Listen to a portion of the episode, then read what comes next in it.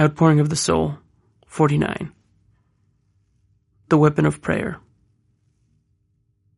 If you are not foolish, as the days and years pass, you will not become discouraged. Rather, you will become even stronger in your prayers. As a result of your many prayers, God will express His love. He will then turn to you and enlighten you, fulfilling all your desires. Sometimes you may be worthy of attaining some divine help, or some degree of closeness to God. Do not think that you are worthy of this because of your prayers and good deeds. All good deeds come from God.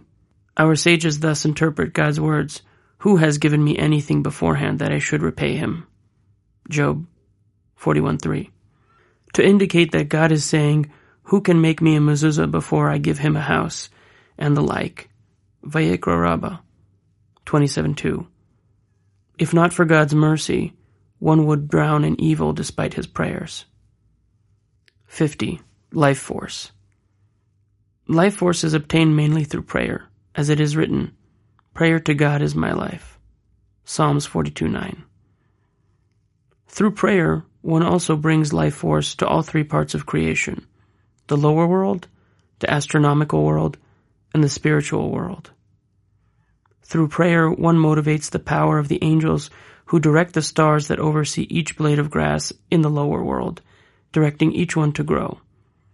Our sages thus teach there is no blade of grass below that does not have a star and an angel, which strikes it and tells it to grow. Bereshit Rabbah 10.7, Zohar 161a.